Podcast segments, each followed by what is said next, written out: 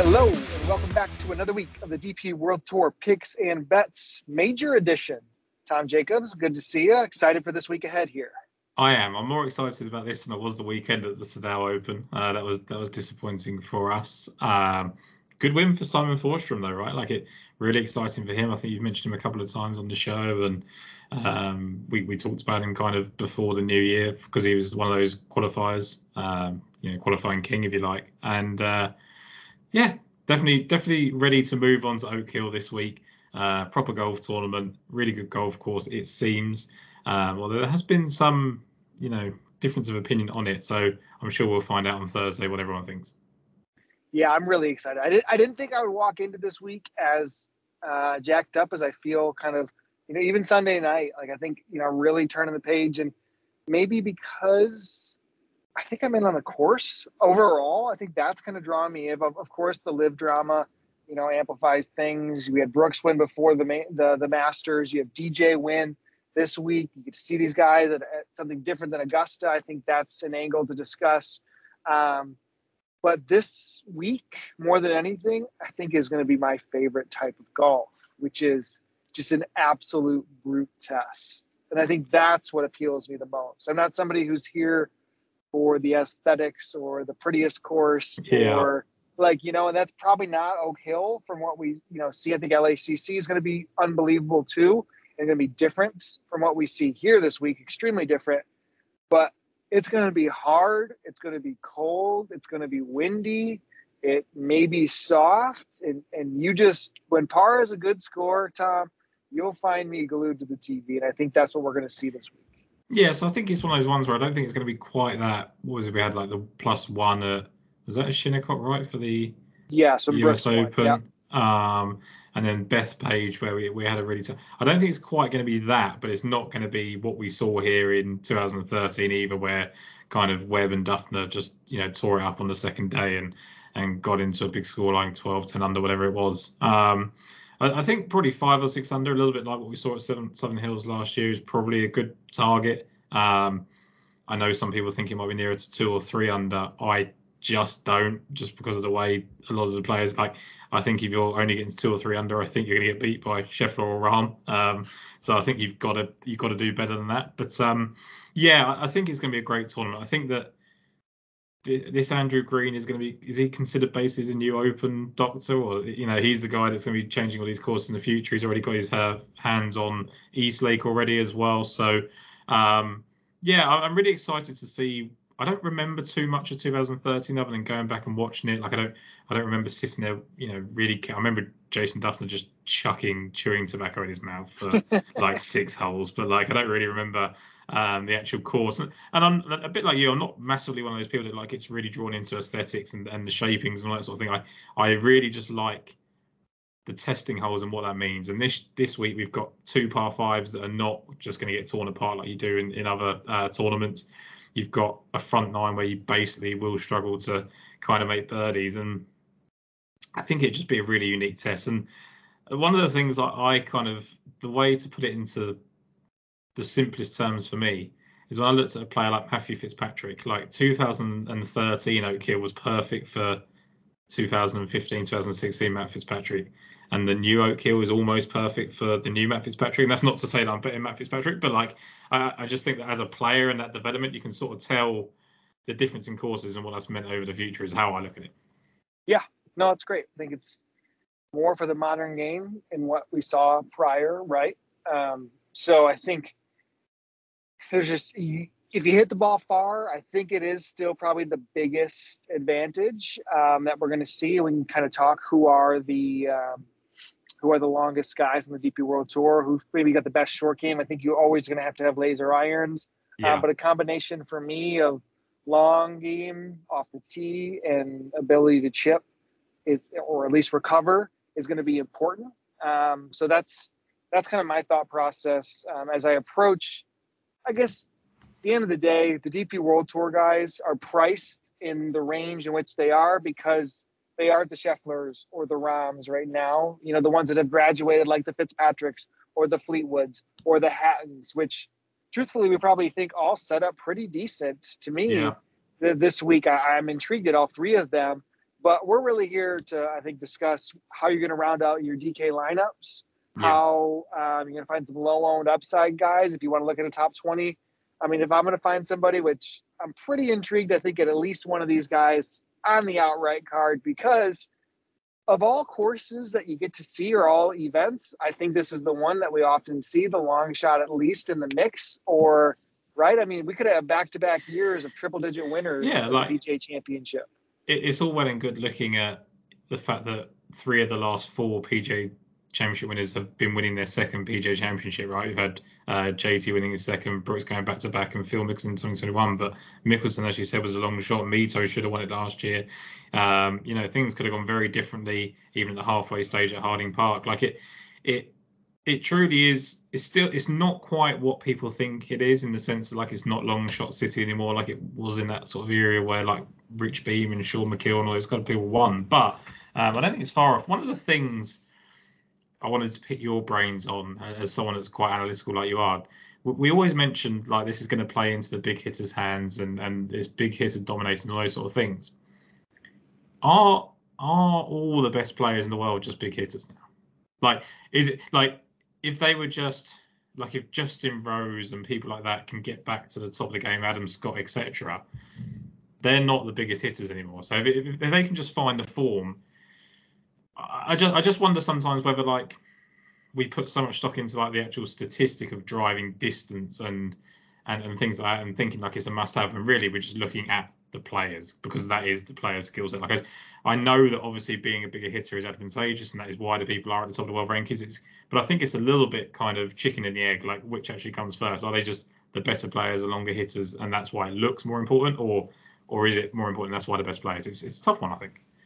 Yeah, and I think what ends up happening is it's so easy to get into the wormhole or the group think or the general consensus, right? A lot of us are saying this is Winged Foot all over again. This is Yeah. Page Black all over again. That is my thoughts. That's my true like reasoning is distance will provide advantage and more or less i think it just is uh, like just fine details in the sense of if you're between morikawa and viktor hovland Yeah, you lean on viktor because of the extra distance is this if you're debating dustin johnson or cameron smith you know who are priced similar like well maybe this doesn't play into cam's hands as much right maybe that's a pretty drastic difference but no, I agree. I think that's the tie. Now, same time, I can vividly remember because Winged Foot was one of my better weeks I've ever had in the DFS sides of things. That was prior to the knowledge of thick rough, hard to hit fairways. Not knowledge, but the group think on that played into the Bombers' hands. Bryson wasn't an, a high owned golfer that week. He wasn't a popular bet. Like it was very different than what people really thought. They thought the Brendan Todds of the world were going to show up and dominate Winged Foot or at least have a better chance when it really took them out of competition in some ways, right? Um, now, Bryson might be owned or at least interested by people, even when he's Yeah. one of the wor- worst golfers out there. And I'm even intrigued, but because this is that type of advantage. So, to your point, are we buoying too far or boomeranging too far to only think about those type of things when I mean heck, if Wilco Nienaber was was did what he did today at hmm. US Open qualifying, was in, in the PGA championship, I would probably be interested. And maybe Yeah. that is too far into the course I- uh, fit mold. that that's maybe what I'm getting at is that like maybe we're just emphasizing it too much because even even at Winged Foot right, which is probably about as drastic as it gets and what people are alluding to, like Bryson won by six shots over Matthew Wolff, and that's why the distance kind of comes up with that. But then Harris English was third. Uh, Zach Johnson and Webb Simpson were eighth. Adam Long was 13th. And as we've said before, he's long by name, but not by nature. Uh, Lucas Glover 17th. Like Alex Noren, not the biggest hitter in the world. Sungjae Im 22nd. Like it, you always get these these tests where they're littered because I think sometimes everything we've heard so far is it's like oh it's a 320 yard force carry or you're gonna have to lay it with three wood. And I think sometimes those guys that are just forced to go with three wood and hit their approaches better um, almost have the decision made for them, which just really streamlines the process. So this is not me advocate like when you look through my picks uh, at various places this week, like mainly I've gone with guys that are, top in the total driving charts and things like that. But I've tried to kind of balance it with those that are a little bit more accurate and, and great short games as well. So um, I, I, just I was just interested to see like, are you completely fully subscribed to the it's a Bryson of 2020 week, or is it we can spread it a little bit? I I maybe overthink things, but if everybody is zigging one way, it's not a bad idea to zag the other. You know, and I think yeah. that could ultimately lead you to opportunities with some of these golfers who are very, very good to still figure it out, right? I think like, they can. I think when we look down our like our DP World Tour regulars this week, if we're just going by the people that can hit it far, it's going to be a limited pool um, yeah. of of people that can really contend. Whereas, like if you're talking about the Yannik Pauls and the Olesens of the world and things like that, that who are in form and playing very good golf, like are we going to rule those out? Like, like Stewie asked on Twitter, like, is Yannik Paul a long hitter? And does he have a good chance? Like, I think he has a good chance, but he's not a long hitter. So it it depends how you're looking at it. Like, I think they can make weekends and things like that. So really interested to get into this discussion. I think. Yeah, and I, I love the way uh, Ben Raza Jazzraz, who's on with Mayo quite a bit, talks about kind of stacking lineups in a certain skill set. Yeah. Right. Like to your point, there might not be a long list of, of driving heavy guys that you get the DP World Tour side, but you might you might go for a short game lineup that has Cam Smith and Reed in it, and then you get down who Reed has done well, Winged Foot too, right? And then you get down to um, Pablo, you know, Larrazabal, yeah, or yeah, and then and then you play there, right? Like that that could be that swing of lineups. Or the guy's coming off a win, right? You know, like it's I, I always the pronunciation that gets me the most is Pablo's because I think of Jose Maria Olazabal and Pablo Larrazabal, and it, it yeah, really blows your mind. yeah. But I think I got it there. But that that is like a way you could go about and, and get some some different guys into your lineup. So I think before we dig in, um, let's make sure we shout out our audio listeners. Um, this is coming to you on a Tuesday versus a Monday because of a major week. Pat will put it up for us today. Um, you can find us on Daily Fantasy Sports Picks and Bets, the mix um, available on all your podcast platforms. We love and appreciate the support. Um, it's been a fun year on the DP World Tour. Um, we're looking forward to continue that. And this is kind of an edge. This, I guess, the next three majors of the year, we get a decent chance, you know, to have some of our, our guys represented there. People forget that Guido Migliozzi almost won the U.S. Open two years ago. So, you know, it definitely can happen. You know, just a few strokes away from beating Jon Rahm. It's a world of difference, right? Right. Um, so, yeah. um, but let's dive in. Let's dive in yeah. as, as we look at it. Um, I guess we, we can still discuss Hatton, Fitzpatrick, Fleetwood, and maybe that's not fair to call these guys DP World Tour players anymore because they're really not. Yeah. But of the top of those guys, um, is and there I, anyone I, that you find the most? I guess I'd chuck Lowry into that as well as like a yeah yeah that, same selection, yep. right? Um, Hatton. Okay. I, I think that he's just playing the best of, of any of those guys right now. Like I, I think that when I was thinking of, of who to pick this week and I looked at the English players, and to be honest, this was the first time I've really felt like the English players had an edge. And you normally think about the Open Championship for that, but I think the way that Hatton, Fitzpatrick, Rose, Fleetwood have all played this season, and I think it's because of the the designated event schedule they've had to just continuously play in the US. I think it's really beneficial for them. Um, Hatton pretends that he hates the world, pretends that he hates golf. He shot a 64 last week and said that he was crap. Um, but he's just playing so well. I think Hatton's actually playing like a top five player in the world, you know, if, if not top seven or eight, uh, driving it incredibly well. The concern may be that the two top tens I think he's had in this tournament have both been uh, you know fairly easy courses like Bellerive and places like that. Um, Baltusrol as well, I think. But it was the Shinnecock Hills effort that really caught my eye and and how he's just played like he's very versatile now. Like we we're used to seeing him do really well in Birdie Fest on the DP World Tour and really well in the kind of slugfest like Bay Hill on the PGA Tour.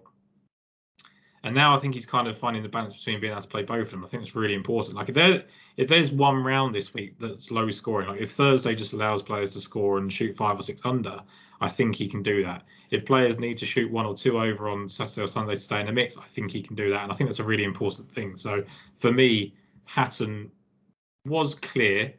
Um, Yeah, unless we're including Justin Rose, who I obviously love. But like, it's it. You know, Fitzpatrick and Fleetwood both make decent claims. I think.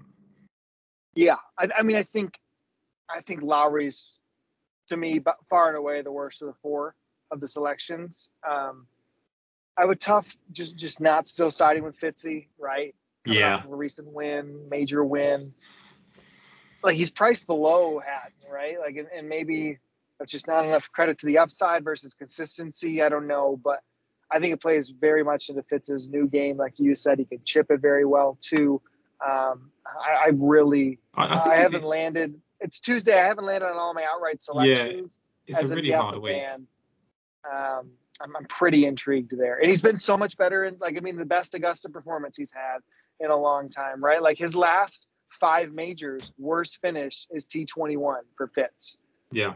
Probably the best of anybody. Maybe Xander, I think is top 15 in the last four, right? Like Fitz is is showing up the big stage. Well, what I think that, and when I consider this a hybrid of of a PGA and US Open, and what's his last two major results? Like a fifth in this event last year before going to win the Brookline. Like, and that was an he, awful final round. He should have won. Yeah, I mean, he could have like, easily won. Yeah, like he he was he played the worst of anyone in the top ten, right? So yeah. I think, and that is probably how he learned to do what he did at Brookline. Think everyone talks about it. So I think, I mean, I don't know. I haven't looked at the kind of projections yet for DraftKings, but like I imagine he's slightly lower owned than than he has been in recent you know weeks because I don't see that much chatter about him, and I don't see why not. I think it's he's that perfect blend of, of still having a, a really good short game and gaining those strokes off the tee that he never used to when he came into these major championships. Yeah, yep. I mean, it would. It, this course probably was a, a heritage type the first time around, right? Yeah. It's it's definitely the last time around. Yep. But okay. I don't want to spend too much time on the guys that we're not here to really discuss. Yeah. yeah but se- sell us more. You're big on Justin Rose this week, correct? Yeah. So I just I just think for me his his upside is not being looked at. Like I think people just think he's washed and I don't think that can be further from the truth right now. Like he's he's finished inside the top 29 in you know every PGA Championship since 2017. He's got four top tens in this major. Um, he finished 16th at the Masters after finish after winning Pebble and finishing sixth at the Players. He was um, ninth going into that final round at Augusta. He was second going into the weekend at the Heritage, finished 25th. He's gained like in approaching eight straight events. He's gaining pretty much in every statistic other than off the tee. So I understand the concern there for people, and I think that's why people are looking elsewhere. But I just I just look at Justin Rose and I think if he gets tough, yep, he's going to like that. If he gets to five or six hundred a day, yep, he's going to love that. Um, if he gets stuck around the greens, yep, he's going to put up with that. So to me, Justin Rose ticks every box. Yeah, I mean, when you get him at a major, what was the major in which he like he just kept like hitting it around? Like he he made every single putt, every chip. I think it was Pebble, wasn't it? Yeah. Where where he was able to. Uh, so overall, I think for for Rose, when you get him in a spot like this, it is just something that he would he would just be more leaned into a different style of lineup, or I mean, and maybe that's too much to stack everything around that side of it, but I think you can put doesn't him in, fit the typical. You know, like you said earlier about putting some of those short guys in. Like I think you can put him in one of those, not profiling as one of the short hitters, but being capable, kind of a nice blend between the two. Like I think, it, like he's really a beneficial person to have in those lineups. I just, I just picture him finishing at worst like 25th, and that's a really important thing for DraftKings lineup. So, um, yeah, really, really like that. But I guess the, the thing that people want to hear is is these kind of uh, lower price guys in. The, but I think all, all of that was to say that it's a really competitive English and GB&I market this week. Yep, absolutely. Um, so we're looking right. So I think there's some sticker shock to me on some of the prices for at least the first two that we enter here. Thomas Detry, 7,400. Victor Perez, 7,300. I, I feel bad for Detry, man. S- Sunday was tough, right? We've seen this story many of times. Not shocked to see Forsstrom come through when when Detry. I mean, he, he was done by the turn. He was yeah. not in the mix at the turn at a home open like that for him to capture that win. any any between those two because I'm much more intrigued at the next two personally than I am at these top two. I didn't even look at these two this week. Like this is probably yeah. the first time I've I've had a tournament of late where I've not looked at Victor Perez. Um, but I just have no interest. Like if he plays well, then great. Like he was 22nd at Harding Park, but that's not the type of PGA Championship we're accustomed to, and I don't think he suits the one we're going to get this week. Um, and Thomas Detry, I just cannot deal with. Like he just he's not for me. I mean, again, is the skill set there probably, but I don't view him as like I did Peters back in the day as someone that could really flash a top ten. Um, I, I, think we're better off going down to the next next group. Yeah. So if you want to talk about bomber with short game, find it hard pressed. I guess at least from a distance side of things and a chipping side of things. And I mean, even the putter a lot this year and I, am not I don't know if I'm scared off by the form, Tom, of, of Min Woo Lee. Yeah. Like he everybody, everybody was excited for Min Woo Lee at the Masters, right? It was yeah. all the rage for them. I mean, what you looked into his lead in form there, right? I mean, he had he top five basically every event to close out and start the DP World Tour. Decent at the Honda, almost wins the Players Championship match play not great but you show up there and that is that that performance at the masters probably rubbed a ton of people the wrong way right gets a shot at the byron nelson last week might have lost the most strokes gained approach in the field yeah it was really really bad same same augusta as well right like he was terrible right? approach yes but man, if if it's, I mean, he showed up at what I think it was St. Andrews, and yeah. and was up there. I mean, obviously at Augusta the first time around, he was back nine front uh, on Sunday, front page of the leaderboard. I just don't know if I care about form with with Min Woo, and it just he could absolutely play into the tailor made type of golf needed for this course.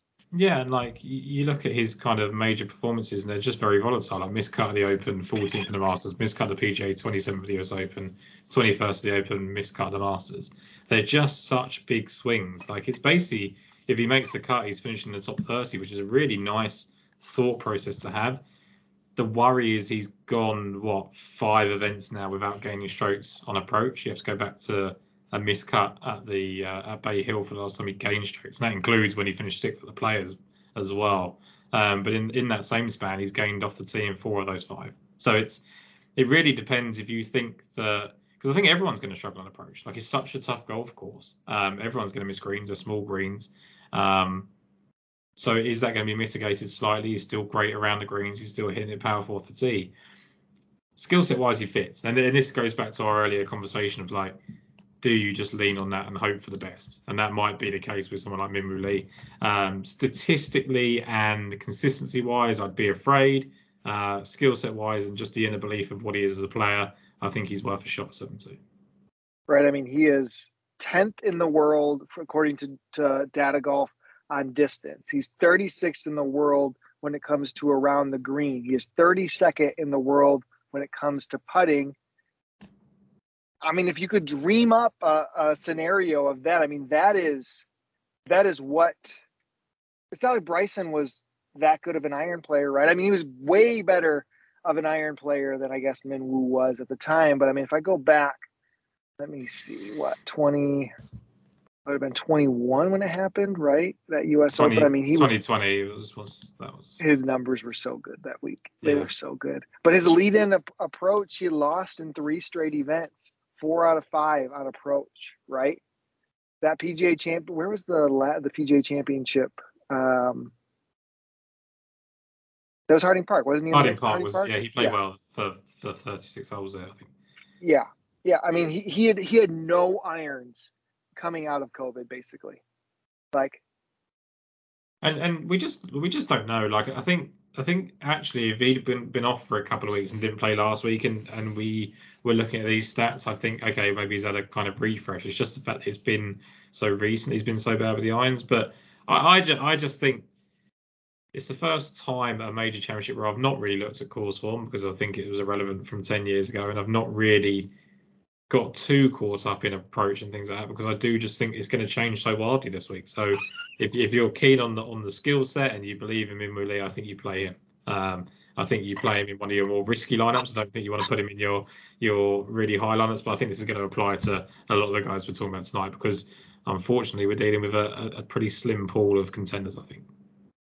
So the only there's two more that are 7K or above.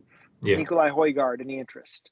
No, I, I just they the Højgaard twins have made five major starts between them. It's the first time they've played in one together and they've made one cut each in majors. And that's not detrimental going ahead. I don't think they're going to struggle to make cuts in majors going forward. I just don't think they know yet how to play well in majors. Like people are talking about like Max Homa doesn't know how to play well in majors yet, and he's played like well, I don't know, like 15, 16 events. I have no idea how many it is, but like 14, I think it is. Uh, but like they just haven't played enough in major championships to know. And yes, he was playing some decent golf on the PGA Tour in, in limited starts. Um, and, and yes, he's kept that form up on the DP World Tour, but I'm out for now. Yeah, I mean, it's, it's I just have a hard time not playing Minwoo over him. You know what Well, I mean? Like, just we've seen it. we? We've seen him play well in majors, Minwoo, and like he's got that kind of bank of form, a bank of characters. Selena, Adam Scott, Jason Day, all these people that know how to really- win. majors. He's not a good chipper of the golf ball either. No, You know, like he's he's just not. He's just not. And and, and I guess you know, including there. I I mean, I think the other one, like the jump out to me of 7K and above, but maybe even all of the DP World Tour guys, to me, is Minwoo Lee and Lucas Herbert. I'm in Lucas Herbert 7K flat. I'm very, very intrigued, even in the outright market by Lucas Herbert personally, just because one, he's done he, he has done it in majors too, to the degree of a 13th at Southern Hills to a 15th at St. Andrews. And I don't I might be one of the only ones that kind of make the parallel because it's maybe it's maybe it's tough, but I just think some of the guys that did well at a course like St. Andrews, you you kind of do the same exact thing maybe here that you would do there. You hit it a mile and you're like wedges or shorter chips are are the most important. You're going to score a lot more. You have to, you know, play I think play some of the similar game but on a way different setup. Um and so I kind of like a little St. Andrews Herbert like he did there. Um, Bryson obviously played really well there too. Um, that's to me. I mean, the last time we saw Herbert, right? He he won in Japan. He had coming over after doing really really well in the match play, um, and we just know he's got the sky high upside. And what does he do well? He hits the ball a long way.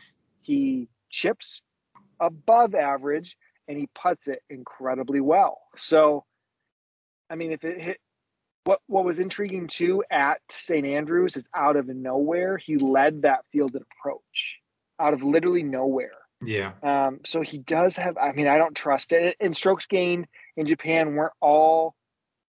We didn't have shot uh, link there like we had the last couple of events, but he was accurate from what they said off the tee. So uh, getting him accurate off the tee, because if he if his his accuracy is terrible, right? He sprays the golf ball. But it, it's no different if you're a foot off the fairway here or 20 feet. Like it, it doesn't matter. So I think Uh, they could play into his favor. and also I think it's they talk a lot about angles and stuff, so you can miss the fairway if you're just at the right angle. I think he's pretty strategic. Like I think when you look at him, he's probably thinks his way around a golf course pretty well and knows his limitations in terms of accuracy and things like that. Just another guy like Lee, really, in in the sense that if you're not scared of the irons, then then play him, right? If you're looking for some higher upside players, I thought he was really. You know, you mentioned St Andrews, he was great. Like when you think back to, he was so solid. Like everyone's every time people thought he was going to go away, he just kept sticking in putts and and things like that. I just he just wouldn't go away, and he showed that in the match play and things like that. So ultimately, I think he's a he's a grinder, and that's what you want in this event. I'm a little bit afraid of the irons in the same way that I was with Minwoo Lee, but like not enough to kind of go, do you know what, rule it out completely. Like, with these, I much prefer Herbert and Minwoo over Højgaard and Perez. Put it that way. Like if that's Yes. if that's the pool we're looking at, then that that's what I would say. Okay, I think we enter a, a polarizing range as you start to get into six Ks. Yeah. Um, you lead it off with the one at 6,900, and we won't talk every single golfer, but No. I think these early ones we got to hit on. Do we have an update on Bob McIntyre? Last we knew of him, He withdrew after the first round of the Italian Open. So I think these early ones we got to hit on. Do we have an update on Bob McIntyre? Last we knew of him, he withdrew after the first round of the Italian Open. So a pretty big deal being, you know, where he won last year, where the Ryder Cup is at. That back must have really flared up because he wasn't out of making the weekend. No, no, he was actually playing decently as well. I haven't seen any update on that, but I would be incredibly cautious uh, for that reason.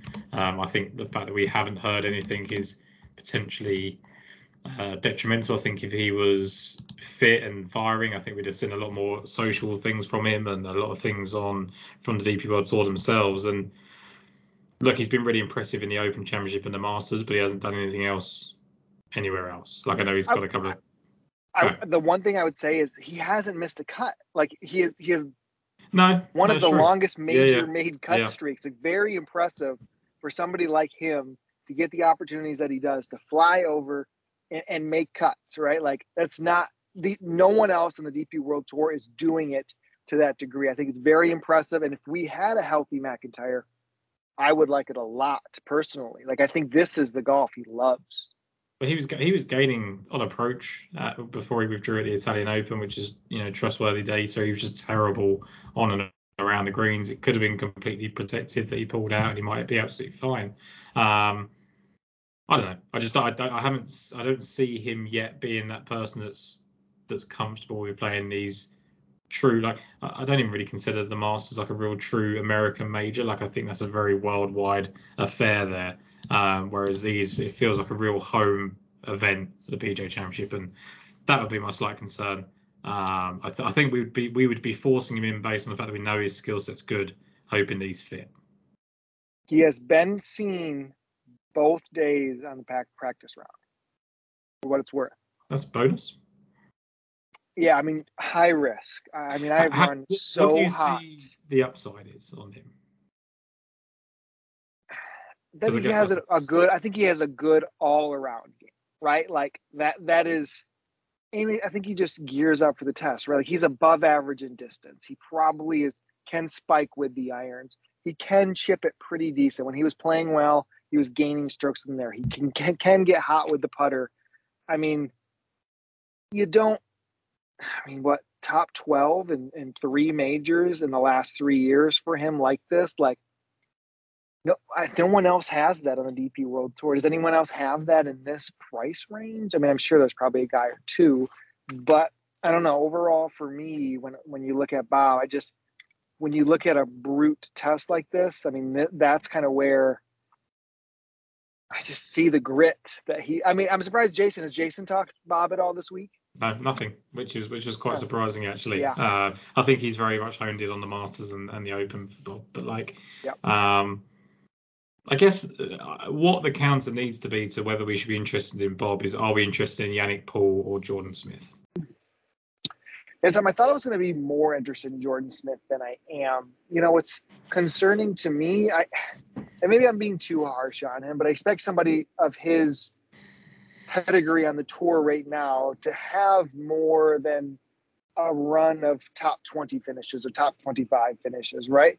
I do agree with you that his off the tee game is potentially the best on the, the DP World Tour right now, but I, I still think it's a long way to go.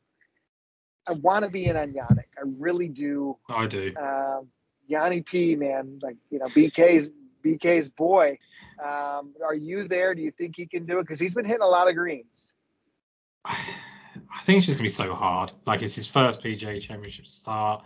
Um, and you know, look, this this is a guy that I've been betting every week at twenty to one on the DP World Tour. Like, should I just be taking him at four hundred to one in a in a major? I always say like I want to take these guys in bigger events because they're a bigger price.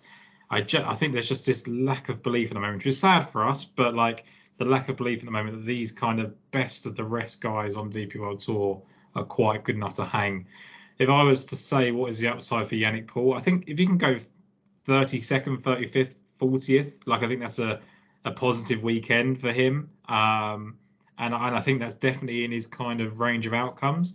I just don't see that kind of top. Like if if you've got a fit, healthy Robert McIntyre I think he can finish in the top 20, top 15. I think if Jordan Smith finds a putting stroke, he can finish 25th, 28th. I don't know that Yannik Paul can do that because he just doesn't have that necessary length really off the tee. Uh, he, he he's like a he's like the Webb Simpson, Zach Johnson of these majors in the past, and Kevin Kisner's without being as good as them. Yeah, I, I, mean, the one I guess positive is it is maybe a little bit more natural on this side of, of the world for him than maybe some of the other guys, right? Yeah. Um, yeah. Versus just him growing up or playing in, in Arizona for a while, his brother. But he also hasn't been inside the top 15 in strokes gained off the tee on the DP World Tour in the last six events, right? Like it is, it's a different type of, of setup for him overall. So I don't, I don't disagree and I don't know, maybe I'm being hard on it too, but there's a little bit of sticker shock for me at $6,800 for him. Like I would have expected it to be potentially a few hundred less. Like, is, I mean, I, I would much rather land on Meronk, right? Uh, Meronk, like $6,700. It's, it's, just not a debate at the moment. Like, it, like he's just such a better course fit Meronk. He's got that win uh, in a really important event. Like I want to see these guys step up and win when they really need to, and that's Adrian Meronk, and that's what he's done. Like we mentioned, um, you know, you being on him, like we mentioned, the kind of opens that he's won, and he's just he just fits. Like I know I've sort of said and maybe contradicted myself a little bit here that like I don't want to put all my eggs in the off the tee basket, but if we're going to play these DP World Tour players, I think we need to look for those that can do that, and I think that's Jordan Smith and Meronk uh, over Yannik Paul at the moment. So of the three or four, if we include McIntyre, Meronk is clear at 6,700. Yeah, I mean, yes, I think it just it, it has to be right. It just has to be Meronk, just in a what three three wins, right? I mean, what was it? You know, 17 uh, match play was decent there. He didn't advance, but he was probably one of the better golfers overall. Was kind of unlucky not to advance. 14th at the Honda it is just really. And you look at the game too, right? above average distance, above average around the green, above, above average putting. Like that's what we've looked at for the three guys. So yes, yes, Meronk. Now, my question is, I feel like we would have been very in on Ryan Fox not yeah. that long ago. Has that gone by the wayside? But a 26 at Augusta is very sneaky. He hasn't played since though. So he's had. Uh, did you did you see why he's been off? No. So he, he had he his wife was pregnant and oh, uh, having yes. had so childbirth and he had pneumonia. So um I guess it just depends how he comes back from that. Like he's been off for so long that he may have had the baby, that's all done, and had pneumonia and that's all done. And if that's the case, then Ryan Fox is like is he still because last year he was bordering, like I was saying, he was the most improved player and most underrated player um, based on what he was doing on the DP World Tour and potentially ready for the PGA Tour. Is that still the same this season? I guess is the is the real question. Like he's not dominating events like he was. A little bit to your point with Jordan Smith, like I probably want to see him better than 20th, 11th, 17th, 14th, you know. But the 14th, 27th, and in the match play, you know, really impressive. So the PGA Tour starts are way more impressive than what he's been doing on the DP World Tour, you know, relative to, you know, strokes gained, I guess. So off the tee, he's still gaining massive strokes, did so at the match play, did so at the Valero, even missing the cut, did so at the players. So, yeah, I, I think if, if we know that he's okay, then I think Ryan Fox is definitely a fit for this kind of event. And you know, like you say, 26th for the Masters, 16th for the Open, 27th for the PGA in uh, 2018, which I believe was a pretty tough one. Like, why not?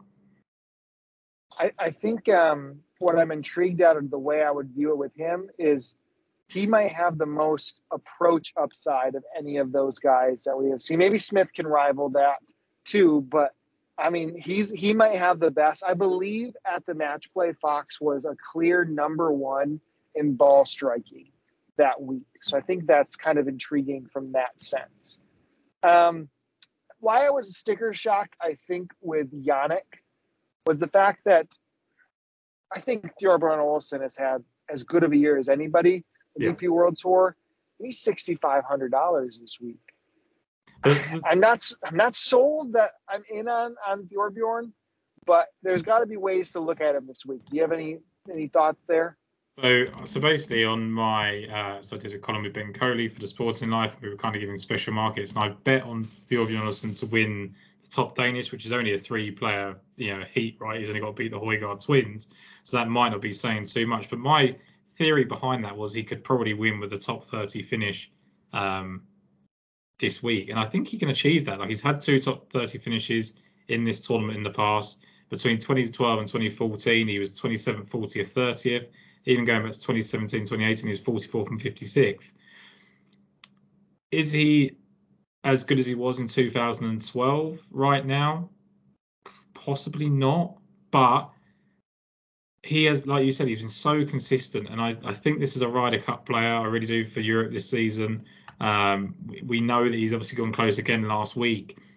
He is playing better than Yannik Paul. He's got the win that Yannik Paul hasn't. He beat Yannik Paul by four strokes in Thailand to win. So yeah, like if you've got him, Fox, and Meronk, 6,500, 6,500, and 6,700 respectively, how do you go? I, I, don't even know how you. I don't know how you pick Perez over Thorbjorn Olesen. Like I don't even know how they're that far apart. Like Perez shouldn't be seven three. Yeah, yeah, and that seems to more the misprice than than we look at it here yeah. um, compared to Olesen. Well, he he's I priced think, with like Zach Johnson which to the greatest respect of Zach Johnson and Kevin Kisner, they're guys that are shorter and they're both 6,500 and they're probably past their best. I think they're both going to admit that. And I know Zach Johnson turned up at like Winged Foot and we've, we've mentioned that, but he's only $100 more than Luke Donald. How is Luke Donald yeah. even playing? Ryder Cup. Yeah. Probably found a way. Yeah. Yeah. So it, it, it's, it's crazy to me. Um, yeah, I think he's probably the best priced uh, European in this range. Uh, we skipped over Callum Shinkwin. Absolutely no interest. Um, Rasmus has not been good since returning. Um, I think both of them in form. I would take Rasmus over Nicolai, I believe. Um, which again, at this this interest, I'm, I'm okay with neither of them. Um, peak Adri Arnaus could have intrigued me here. But I mean, everything set up for the last course in, Italy and just putrid, putrid effort from him there. Um, I don't know. Is there anybody? Is there really? I mean, you keep going around. You have Otaegui, you have Thriston Lawrence, you have Pablo. I think Pablo would be the one if you're going to go a different angle that I would consider. Any, but that that's probably.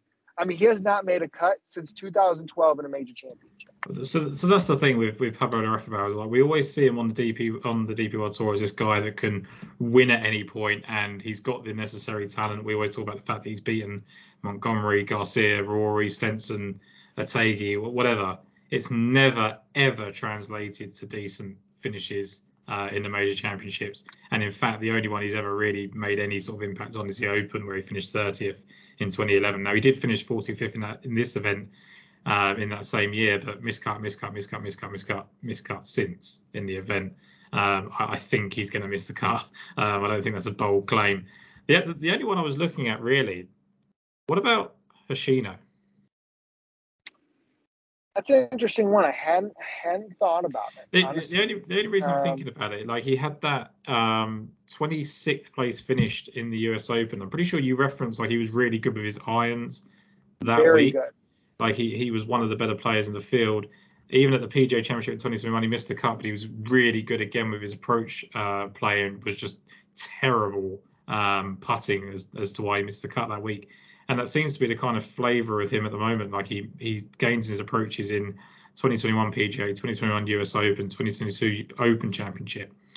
Um, if he keeps doing that, he's, he's been second in Japan twice recently. He was poor at the Soudal Open. I think there was probably a bit more interest in him doing well there. But um, just sometimes we see these kind of Japanese guys turn up and do something in the major championship, and and I think Hoshino could be. Yeah, the only the main reason I looked at him is because I was looking at whether to take on Hideki in the the top Japanese market because he could potentially yep. be injured. Um, and I just noticed Hoshino and dived in a little bit. So um, I think if you were looking for some desperation plays at six four, I probably wouldn't recommend it, but he might be the one. I think where I would go if I'm going to wrap up. So I guess the only other ones we haven't discussed, Higa is also down there. Yeah. Um, not much there. Aki Stridham is making his first ever uh, major, uh, which is really cool for him at the age of 38. Um, but can't can't be going there with that inconsistency. Micheluzzi is the minimum. Yeah, six K. Yeah, minimum yeah. this week. Six K flat. Him and the you know tour pros are are the the ones at, at the minimum. He was way better than I think given credit for last week in, Byron Nelson. I mean, he was inside the top ten. I think he was T ten um, after the first round. He he found himself. I think what he gets in trouble is he can score with the best of them. When we bet him in Korea, he was first for birdies or better that week. When we like looked at him at Byron Nelson, he was really really high when it came to birdies. His approach was awesome. He couldn't really putt all that well, and just on the weekend kind of threw it away. But I woke up Friday morning thinking, man, Micheluzzi could get himself a mm-hmm. huge elevation in this at a deep number, to top 20 even. He said just his game wasn't really it over the weekend. He posts a lot on social media. Um, but I think 6K, like if I'm dropping down from Meronk or Fox, I think I would go all the way to Micheluzzi. Now, the top Aussie market is just way too difficult to really challenge yeah. him there. I don't think there's any way to really look at Micheluzzi in that kind of betting market there. But man, if you really needed someone at the minimum, he's the one by well, far. Uh, because he, he's he uh, you know you've mentioned who he's with. He's with the club pros, and that's just not fair. Like it, like this is a guy that shot a 65 to open to Byron Nelson last week, and and a Saturday 67. Like it's he, he's good enough, like you say, to make birdies. I, I would not be. Of course, you're gonna be surprised if he's on the first page of leaderboard on Thursday. I guess that's probably not the right thing to say, but like it wouldn't be a complete shot that he's made enough birdies to do it. Like it, it's just like to your point. I, th- I, think he's capable of doing that. He probably hasn't got the finesse based on what we've seen so far to to really navigate this kind of course. Um, and look, what we're trying to do, we're trying to talk ourselves out for 6K guy here. Like it's not difficult. Um, but yeah, I, I think it's we, have already said like he's a really interesting development character for now. Um, for us on the DP World Tour and probably even the PGA Tour in the future. So, um, yeah, if you if you really do need a six K guy, then he's the one because you're not you don't want to be you don't want to be messing with anybody else. Yeah, for sure. I think that probably does that even stretch to six three. Like I don't think anyone is six three. Like I, I don't have any more confidence in Larrazabal than him. So you're you're kind of scratching around. Yep. Yep. Um, I mean, I can remember like winning lineups, winning lineups at Winged Foot, or because of Zalatoris. He was the winner for those guys. There will be someone, in my opinion, that that does it in the six Ks or even the low sevens that gets you there at a low ownership. It was Zalatoris and it was Pieters for me at that at that yeah. um, Winged Foot that year. So, so but, I, I want to talk Thomas Pieters a little bit. Um, okay. I know he's a he's a LIV guy now, and he's not he's not the DP World guy that we want to talk about these days. But there was a little bit of life from him last week and he tweeted about there being a little bit of life from him last week. Um, and that's, I mean, he's only had two tied 17th finishes or two 17th place finishes on LIV since he joined, and they're his best efforts. But he made that cut at Augusta despite the fact that he putted absolutely terribly. And I could just, I could just see him kind of being around the, the top 20, top 30 after a couple of rounds, and people sort of going, "Oh, this is why he shouldn't have left for live and he had so much to offer, etc., etc. Um, and then probably just fading away into into obscurity. But like skill set wise, is he the best of if, if we call if we just put him in for Euro guys just for the minute for the sake of the conversation? Yeah, yeah. He would like, yes, one hundred percent flushes it like an absolute flusher, right? Like I, I would think. I mean, he he was leading Winged Foot at the turn at the at 36 holes like he was in the mix. I mean, why? I mean, like I think yes, he would be the one. Um, not not the one. Like I guess if you get a chance to talk one LIV guy, I will talk a LIV sleeper. I would say my actual favorite play in the six Ks is is Burmester. I think. Yeah. I think Dean. That setup, and that's what the other guys have, right? But Dean comes in at least with a little bit more form than those guys. Just an exceptional driver of the golf ball and an unbelievable chipper, like unbelievable, right? The the other fact is he can't he can't putt. Like he's not a good putter. When Minwoo can chip and putt and hit it longer, I would still pick Minwoo. Still pick Herbert, I believe. But I mean, Dean did it at St. Andrews too. You know, like when when it required that skill set. So um, I'll be curious on the greens this week on, on how well these guys could putt it, or is it just going to be so difficult that like a really good chip and you put yourself within six feet if you just make enough pars. I, I, I Dean could do that. I know Burmester. I think Ben put him up in the kind of South, South African market, and, yes, and that that's a of great. That's a great tip. I Yeah. love that tip. like, and I, I I do like the rationale behind it, and I like everything you just said. But he is like sixty nine hundred and priced as if like he could actually be a factor. I think Brendan Steele's the one. And we're getting full LIV here. We got to We stop. we got to stop, but like I think he's the one. Like that that that would be the guy. Like that's end of discussion. Like look at his PGA Championship record. Look at his Actually- driving stats. I'll go one more. One more LIV, and this is not good. This is really bad. Do you listen to the Shotgun Start at all? I Um, don't, but I, I I've I've heard snippets. to. Yeah.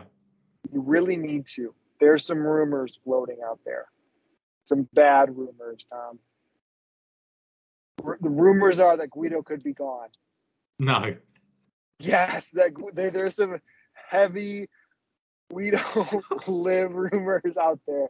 His his girlfriend works for LIV. She's working the events. Oh no. we What might like have to give it up, Tom. We might have to give it up if Guido goes. Either that or full lifts. Full is, left. He's going to be ineligible for the Ryder Cup that we we thought he was destined to make. Maybe that's a swan song, you know?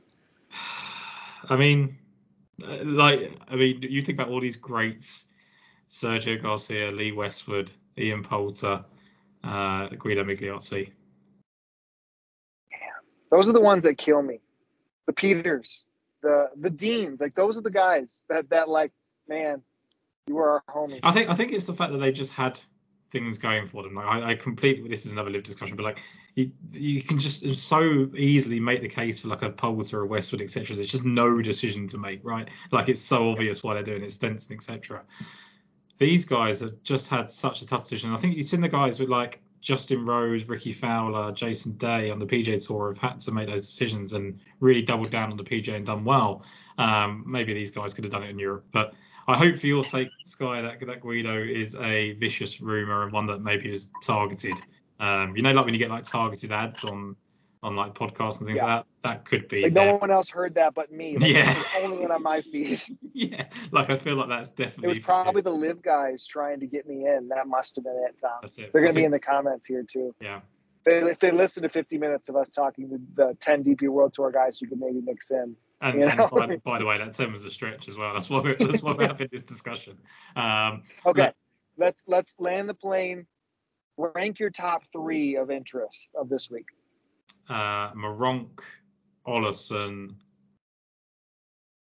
still Yannik Paul, but very Okay. mildly. Herbert, Minwoo, and I will say if we can get health on Robert McIntyre, that would Yeah. be that would be my three. Now that's a little bit on the more expensive side. You're getting Meronk um, in there, who's 6,500. I think is a, a good steal. I think that's a a good way to land it, and hopefully one of these guys wins us. I mean, there's you know, in order to take down that big GPP, like you're gonna need somebody low owned from this range to really pay off for you this week. Do, do you think there's going to be any of these guys that are going to be highly owned, like for you know, relative to the, the price range?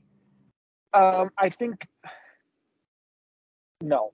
No, because like- because there's just so many good PGA Tour alternatives, right? And that's what people are familiar with. like the highest projection outside of the top guys that we discussed, like with Tommy and Hatton and those guys, is Meronk projected four to seven percent owned. Like, yes, so I, I think Meronk or Olesen can win you a win you a tournament. Yeah, absolutely, yeah, I would, I would, I would agree on that stance. All right, man. Let's uh, let's have a big week, and we and we get right back into the the DP World Tour um, following this on a good stretch run. Um, well, we'll go to KLM Open, I believe, right next week. Yep. leading us into the U.S. Open. Um, there was U.S. Open qualifying um, today. If you run down the list um, of who made it, Dion uh, I guess Garmisch. Germahies or Yeah. yeah, Germichet, uh, Wilco, Ross Fisher, David Horsey, Jens Dantorp. I don't get paid out on the each way, but Alejandro Del Rey Uh, so I decided the top five today, and Matthew Pavon are all. Uh, or did Pavon? Pavon might have not got through the uh, playoff. I think Pavon might be out, um, but he tied for for fourth there with those guys. So, but we'll uh, have a good stretch run of some summer golf there uh, overseas, and, and we'll be here talking it every single week. But let's have a fun let's have a fun PGA Championship. Hopefully, one of our guys comes through let's get some fun in before these vicious things take over for us, Guy, and, and ruin our lives. I'm looking forward to it. Should be a good week. Everyone, enjoy making these lineups. Put some of these Euro guys in if you know, if you like the cases we've made, and uh, good luck. Yep. Thanks, guys. Talk to you next week. See you.